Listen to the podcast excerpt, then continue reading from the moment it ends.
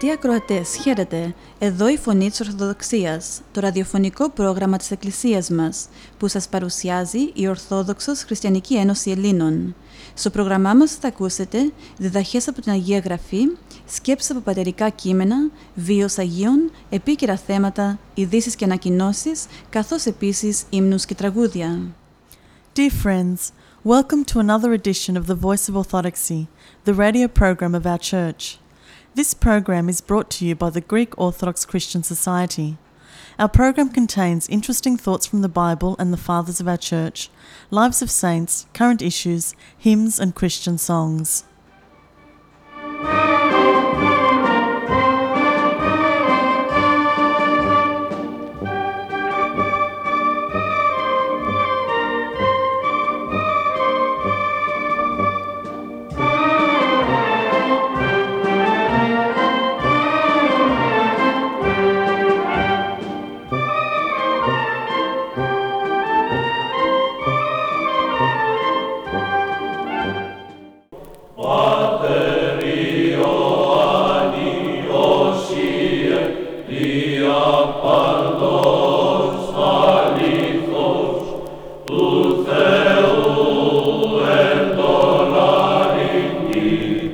Ο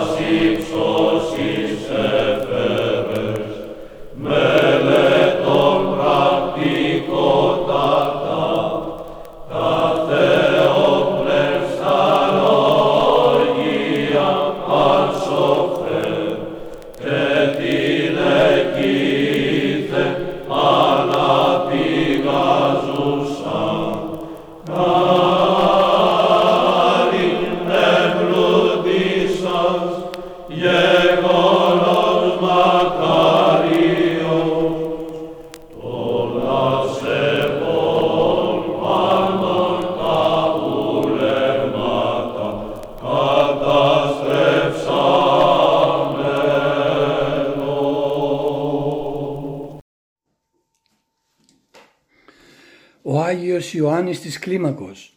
Την Τετάρτη Κυριακή των Ιστιών η Ορθόδοξη Εκκλησία μας γιορτάζει τη μνήμη του Οσίου Ιωάννη του συγγραφέως της Κλίμακος. Όπως είναι γνωστό, η μνήμη του τελείται στις 30 Μαρτίου, αλλά οι Άγιοι Πατέρες καθόρισαν η ακολουθία του να ψάλεται την Τετάρτη Κυριακή των Ιστιών. Ο Άγιος Ιωάννης της Κλίμακος, όπως τον ονομάζουν τα εκκλησιαστικά μας βιβλία, είναι από τις μεγαλύτερες φυσιογνωμίες του ασκητισμού της Ανατολικής Εκκλησίας και έλαμψε σαν ένα λαμπερό αστέρι στον πνευματικό στερέωμα τον 6ο με 7ο αιώνα. Σε ηλικία 16 χρονών,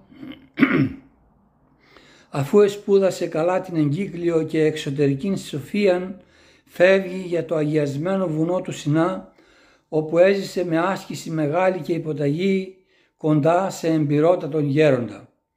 Μετά από τρία χρόνια, 19 χρονών, ο νέος ασκητής της υποταγής φεύγει στην έρημο για το στάδιο της ησυχίας. Ο θείος έρωτας που φλογίζει την καρδιά του δεν αφήνει τίποτε να μπει ανάμεσα σε αυτόν και όν ηγάπησεν η ψυχή του Θεόν. Θέλει να είναι μόνος του σε μια σκισμή ενός απορόγος βράχου ανάμεσα ουρανού και γης και να σκέφτεται, να συλλογίζεται, να προσεύχεται, να συνομιλεί, να δίνεται μοναδικά και ολοκληρωτικά στον υφείο της ψυχής του τον Χριστό.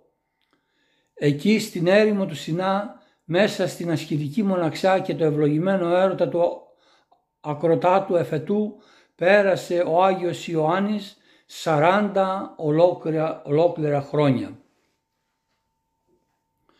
Τώρα πια ο πνευματικός δεσμός του Αγίου Ιωάννου με το Θεό είναι τέτοιος που θα μπορούσε να πει τα λόγια του Ιερού Αυγουστίνου. Θα ήταν προτιμότερο για μένα να μην υπάρχω καθόλου παρά να είμαι δίχως το Χριστό. Γι' αυτό και όταν οι μοναχοί της Ιεράς Μονής του Σινά τον κάλισαν εκτιμώντας τη σοφία του και την αγιότητά του και τον έκαναν ηγούμενό τους, εκείνος που είχε ζήσει τόσο καιρό στη γλυκιά έρημο, μελετώντας και μιλώντας μοναχά με το Θεό, δεν μπόρεσε να αντέξει και έφυγε πάλι για να βρει την ερημό του. Εκεί συνέχισε με την πηγή των δακρύων του την ακατάπαυστη να γεωργεί της ερήμου το άγωνον και με τη χάρη του Θεού να απολαμβάνει εκατονταπλασίωνα καρποφορία από τους πνευματικούς πόνους του, όπως μας δείχνει η ουρανοδρόμος κλίμαξ που μας άφεσε πνευματική κληρονομιά ανεκτήμητη και αξεπέραστη.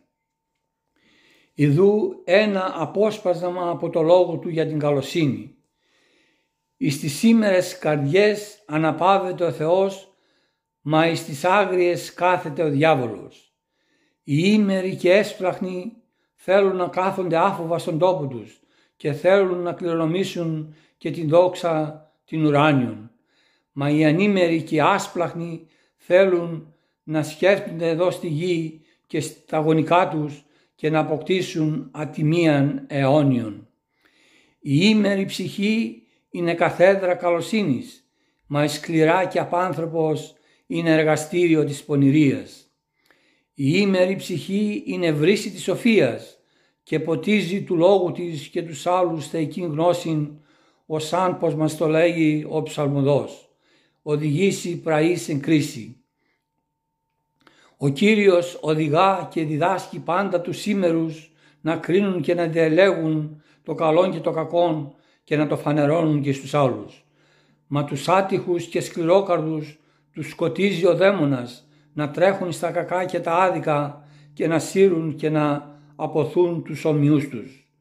Η ήμερη και ίσια ψυχή είναι σύντροφος της ταπεινοσύνης, μα η πονηρή είναι σκλάβα της υπερηφάνειας από το λόγο του για την πολυφαγία που για την εποχή μας έχει καταπληκτική επικαιρότητα μεταφέρουμε εδώ ένα μικρό κομμάτι. Η κοιλία μοναχή της είναι όπως σηκώνει τις ανεμοταραχές και όλα τα κύματα και μας καταποντίζουν και από τούτην έχουν όλα τα πάθη την αρχή και την κίνηση να μας βυθίζουν σε αυτήν την συχαμερήν θάλασσα και να μας πνίγουν. Εκείνος όπου νηστεύει είναι καθαρός ο νους του και έξυπνος στην προσευχή του προς το Θεό. Μα εκείνος όπου χορταίνει γεμώνει ο νους του όλος συχαμερούς λογισμούς και πρόσωπα. Η χόρτασης της κοιλίας ξηραίνει τα δάκρυα, μα η πείνα της τα γεννά και αν θέλεις δάκρυα νίστευε. Όποιος θέλει να χορταίνει την κοιλία του και να νικά και τον δαίμονα της πορνείας είναι όμενος εκείνου όπου θέλει να σβήσει ένα μεγάλο καμίνι και αφανών με το λάδι. Γιατί καθώς το λάδι ανάπτει τη φλόγα, έτσι και η πολυφαγία την σταργική πύρωση. Όταν πεινά και θλίβεται η κοιλία, τότε ταπεινώνεται η καρδιά. Μα όταν χορταίνει και χαίρεται, υπερηφανεύεται ο λογισμός και υπερυψώνεται. Η νηστεία είναι να σπαθεί όπου κόπτει τους κακούς λογισμούς από την ψυχή και την ελευθερώνει από τα συχαμερά όνια και φαντάσματα και την κάνει να στέκεται ήσυχη και ασύγιστη στην προσευχή και να φωτίζεται από το Θεό και να φυλάσει το νου της και να έχει ανοιχτά τα μάτια της και να κατανοίγεται και να αναστενάζει και να κλαίει με δάκρυα και ταπείνωση και να συντρίβει πασίχαρη την καρδία και να πάβει την πολυλογία και να ησυχάζει με σιωπήν και να κρατεί ξένιαστον και ήγιον το κορμί, διότι καθώς το βεβαιώνουν οι ιατροί, η νηστεία είναι μητέρα της υγείας και προξενά την καθαρότητα και διώχνει τις αμαρτίες και ανοίγει την πόρτα του παραδείσου. Ω, να μπορούσε κάθε άνθρωπος που θέλει να λέγεται πνευματικός να διαβάζει λίγες σελίδες από την ουρανοδρόμο κλίμακα του Αγίου Ιωάννου.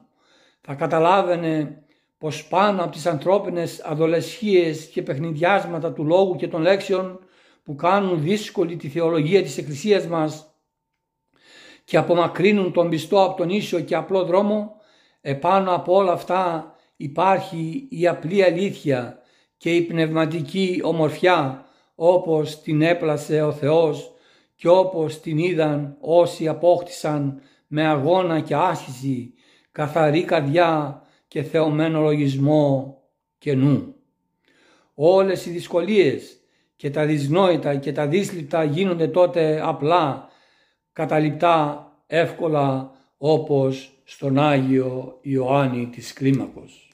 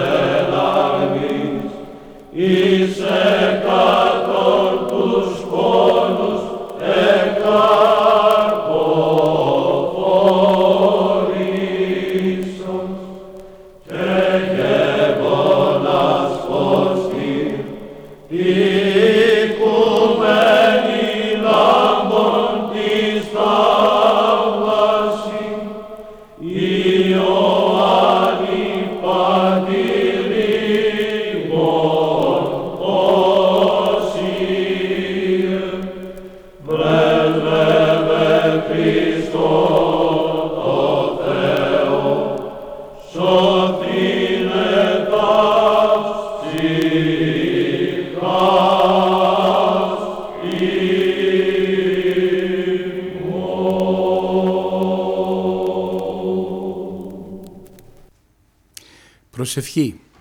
Ο Άγιος Δημήτριος του Ρόστοφ μας μιλάει για το πώς να καλλιεργήσουμε τη σχέση μας με τον Θεό διαμέσου της αληθινής προσευχής. Μάθε τον άριστο τρόπο της προσευχής. Πρώτα να απευθύνεις στο Θεό ειλικρινή και βαθιά ευχαριστία, πάντων ένεκεν. Στη δεύτερη θέση βάλε την εξομολόγηση των αμαρτιών σου, με μετάνοια, συνέστηση και συντριβή ψυχής.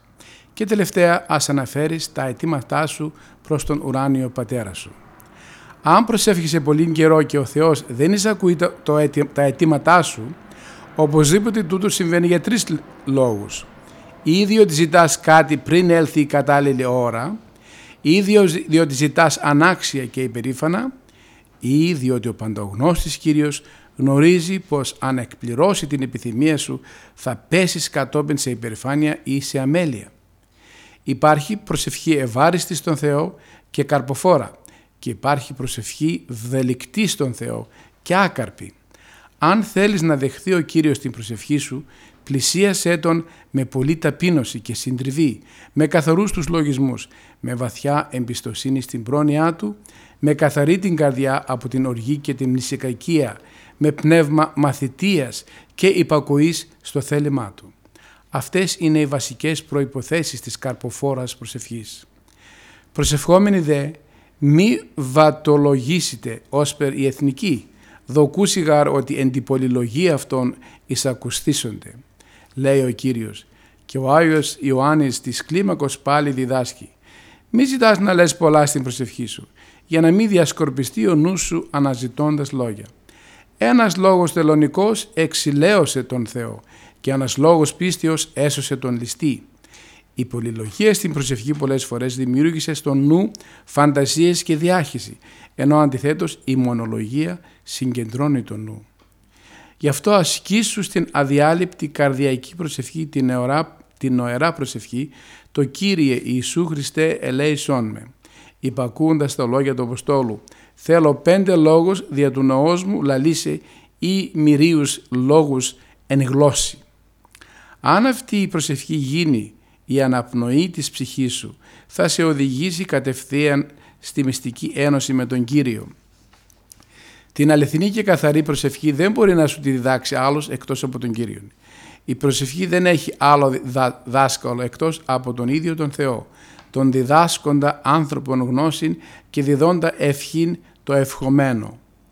Γι' αυτό μιμήσου τον μαθητή εκείνο που με απλότητα παρακάλεσε τον Χριστό «Κύριε, δίδαξον εμάς προσεύχεστε».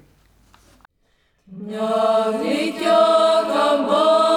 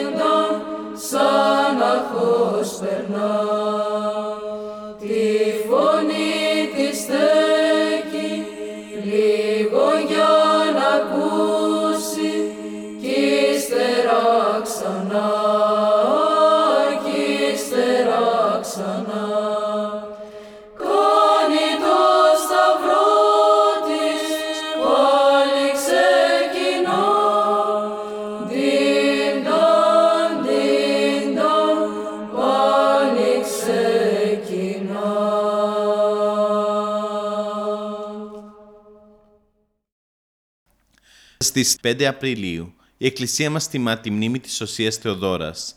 Στο πρόγραμμά μας σήμερα θα αφιερώσουμε μερικές σκέψεις από τη ζωή της. Πρότυπο αγνής και ταπεινής ψυχής μέσα στις νέες της Θεσσαλονίκης η Θεοδόρα. Από πολύ μικρή έκανε ζωή Αγία. Ο κόσμος με τις ποικίλες ειδονές του δεν την ενδιέφερε. Ανήκε ολόψυχα στο Χριστό.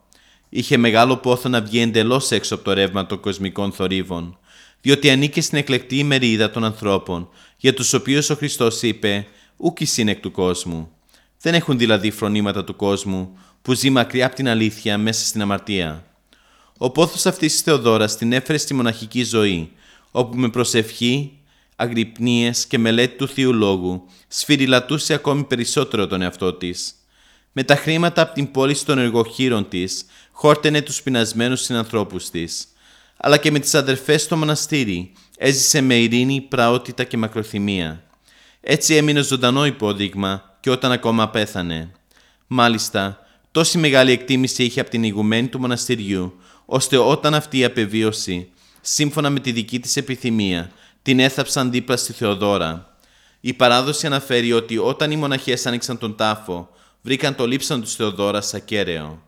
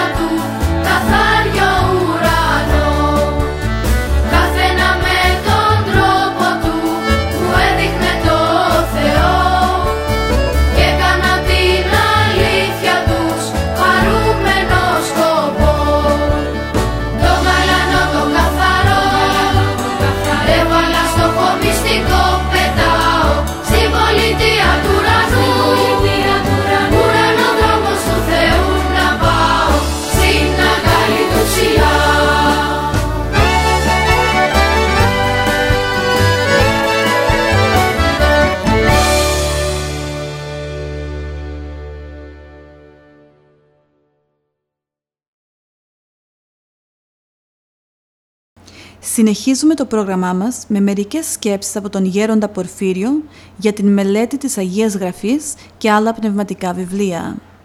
«Αλήθεια, τι βιβλία διαβάζεις» ρώτησε κάποιον μια φορά. «Δεν έχω καμιά ιδιαίτερη προτίμηση, τα διαβάζω όλα». «Βίους Αγίων διαβάζεις» «Έχω διαβάσει πάρα πολλούς και μου αρέσουν πολύ». «Να διαβάζεις όλους τους βίους των Αγίων» Εγώ τους έχω διαβάσει όλους και πολλούς τους έχω διαβάσει δυο και τρεις φορές. Και σαν μου τύχει κανείς, ευχαρίστως τους ξαναδιαβάζω. Από μικρό παιδί διάβαζα τους βίους των Αγίων και με βοήθησαν πάρα πολύ να γνωρίσω το Θεό και να έρθω πιο κοντά Του. Το ίδιο να κάνεις και εσύ. Θα έχεις μεγάλο ψυχικό όφελος γιατί σιγά σιγά θα αρχίσεις να τους μιμήσει. Το ίδιο να λες να κάνουν και οι άλλοι. Την Καινή Διαθήκη τη διαβάζεις; Την Καινή Διαθήκη δεν την έχω απλώς διαβάσει, αλλά την έχω μελετήσει και μάλιστα με πολύ προσοχή και συνεχώς κάνω επανάληψη. Σωστά πράτης, να τη διαβάζεις πολύ. Είναι πηγή ανεξάντλητη και όσο τη διαβάζεις, τόσο περισσότερο υπησέρχεσαι στη σοφία του Θεού. Να προσπαθείς κάθε βράδυ να διαβάζεις έστω μία σελίδα. Το ίδιο μου έχει υποδείξει να κάνω και ο Πάτερ Τάδε σε καθοδήγησε ορθά. Τις πράξεις των Αποστόλων τις διαβάζεις; Τις διαβάζω και μου αρέσουν πολύ. Εκεί που δεν τα πάω καθόλου καλά είναι η Αποκάλυψη του Ιωάννου. Γιατί; Η Αποκάλυψη είναι όλο σοφία, είναι το παν. Γιατί όλο για σφραγίδες και σαλπίσματα ομιλεί και εγώ δεν τα πολύ καταλαβαίνω, είναι πολύ δυσνόητα. Άμα τη διαβάσεις πολλές φορές και με πείσεις στο Θεό, θα δεις πως η Θεία Χάρη θα σου τα φανερώσει όλα και θα σου φανούν μετά όλα πολύ εύκολα. Θα το διαπιστώσεις και μόνος σου πολύ γρήγορα. Η σοφία του Θεού δεν έρχεται μόνη της. Πρέπει εμείς να τη ζητήσουμε. Διάβαζε λοιπόν. Διάβαζε όσο μπορείς στην Αγία Γραφή και τους βίους των Αγίων. Αυτό σου συνιστώ. Νιώθω πρώτη μου φορά τόση απέραντη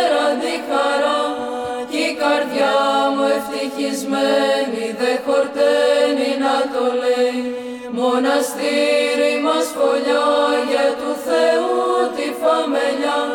Θεέ μου να είμαστε μαζί στον ουρανό πως και στη γη. Τα λόγια δεν το εκφράζουν οι καρδιές μας το φωνάζουν. Είναι τέλεια η ζωή όταν είμαστε μαζί. Μοναστήρι μας φωλιά για του Θεού τη φαμελιά Θεέ μου να είμαστε μαζί στον ουρανό πως και στη γη. Τόσα χρόνια στο Χριστό χαρά γεμάτα και παλμό το αιώνιο αγγίζω και τη νιώτη μου ασφαλίζω. Μοναστήρι μας φωλιά για του Θεού τη φαμελιά. Θεέ μου να είμαστε μαζί στον ουρανό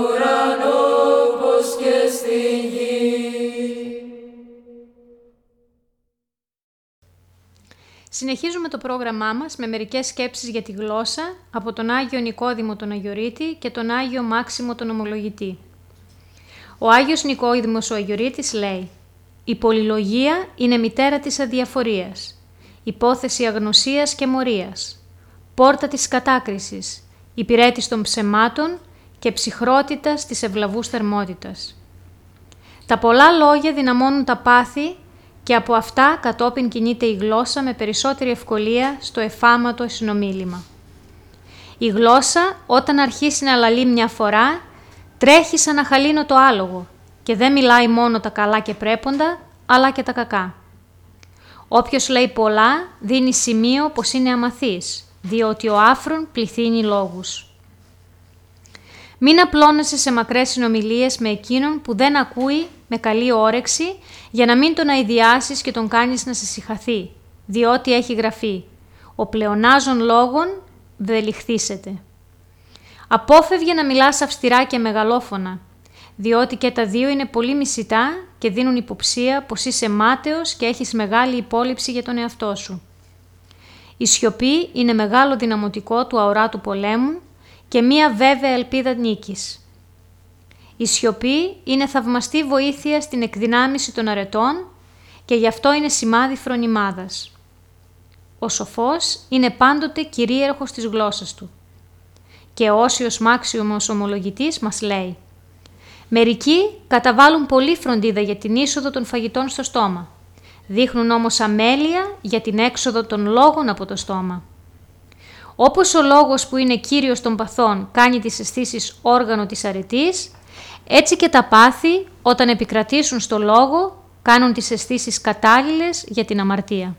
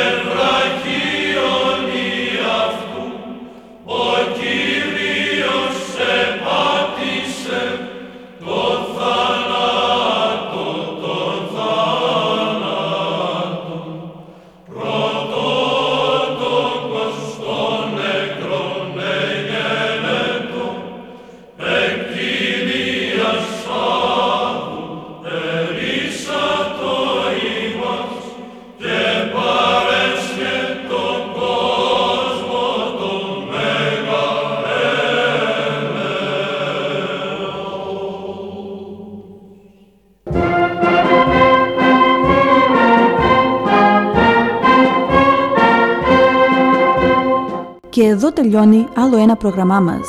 Θα είμαστε πάλι μαζί σας την επόμενη εβδομάδα. Αγαπητοί μας ακροατές, ο Θεός μαζί σας. Χαίρετε. And here we end another of our programs. We will be with you again next week. May the Lord be with you always.